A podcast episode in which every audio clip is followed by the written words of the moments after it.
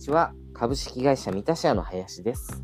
当ラジオは、教育や組織づくり、売上づくりに悩む美容室店長様、そして経営者様のための発信を行っております。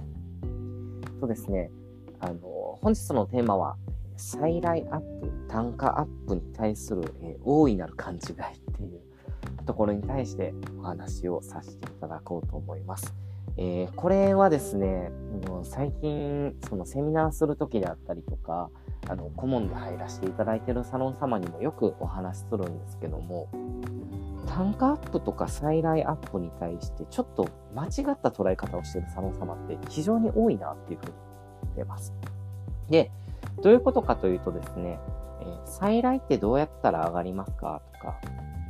単価ってどうやったら上がりますかっていう問いかけをするとですね、ほとんどのサロン様が、まあ、例えば、その、その人が魅力に感じるものを用意するとか、えー、また来たいと思うお店作りをするとか、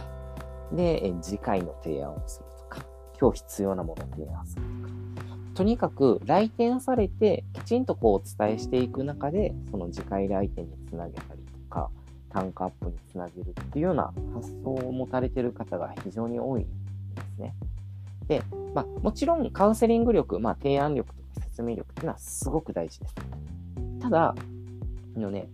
再来とか単価っていうのは皆さん覚えていただきたいんですけども、あの、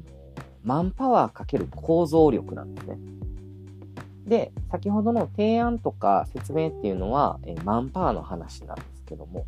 構造力、構造って何かっていうと、事業構造のことを指します。なので、えー、弊社がそのマネジメントスクールでよくお話しさせていただくのは、再来を上げるコツっていうのは、再来する人を呼ぶっていうことなんですね。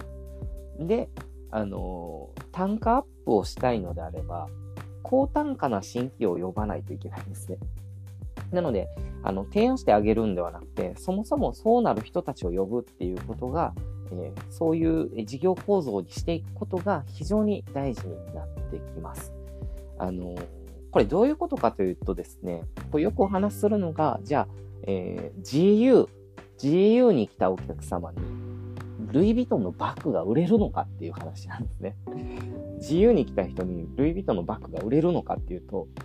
もしかしたら中には売れる従業員がいるかもしれないです。なんですけども、GU に来た人っていうのは、高確率で、あの、ビトンのバッグは買わないですよね。なぜかというと、その、GU に来られた動機がですね、安くて無難なものが欲しいとか、まあ、とにかくこう、動機の中に安いものが欲しいっていう動機があるのでですね、なかなかその方々にですね、ハイブランドを販売するっていう、まあ、現実的に見てかなり難しいなと。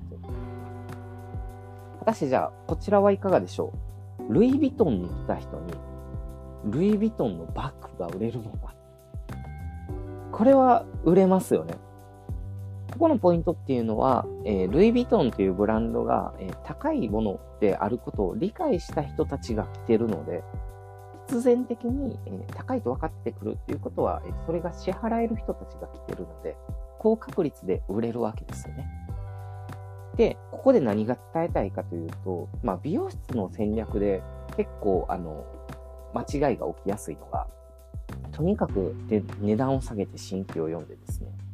そして提案で再来率上げたりとか、提案で単価上げたりするっていうパターンが非常に多いんですけど、これは本当現実的ではないです。おそらくそれしてるサロン様でよくあるのは、マンパワー高い人は単価も上がるし、再来も上がるんですけど、マンパワー低い子は、その状況下の中で再来率上げたりとか、単価を上げるっていうのはかなり難しいと思うんですよ。なので、実はその場合は、え値段を上げてしっかりいいお客さんを呼ぶっていう風にしないといけないんですけども、ほとんどの経営者様がそこで勘違いを起こすんですね。そこで単価アップ、サイラアップできることできない子がいるってなった時に、できない子の能力が低いからだ。じゃあ、この子を鍛えないといけないみたいな、従業員、マンパワーの方に目がいってしまうんですね。でも、あの、まあ、あの、マネジメントの視点で見たときに、実はですね、その子が悪いわけでは、まあもちろんその子に原因がある時もあります。なんですけども、よくあるのはですね、その子の問題ではなくて、そもそもの集客動線が間違ってて、え安い集客をかけているにもかかわらず、あの単価アップしよう、サイルアップしようっていう風な、その戦略そのものが実は間違ってることの方が多いんですね。ですので、まあ、高単価を目指すのであれば、高単価のお客様を呼ぶことですね。なので、過度な割引で呼んでる時点で、なかなかそれは叶わないです。そして、えー、再来するには、えー、再来、再来するお客様を呼ぶことですね。安くすると、新規巡りするお客様が絶対高確率で来るので、その方たちっていうのはお得であれば2回目来るんですけど、お得じゃなければどんだけいい提案をされても2回目来るというのは難しいんですね。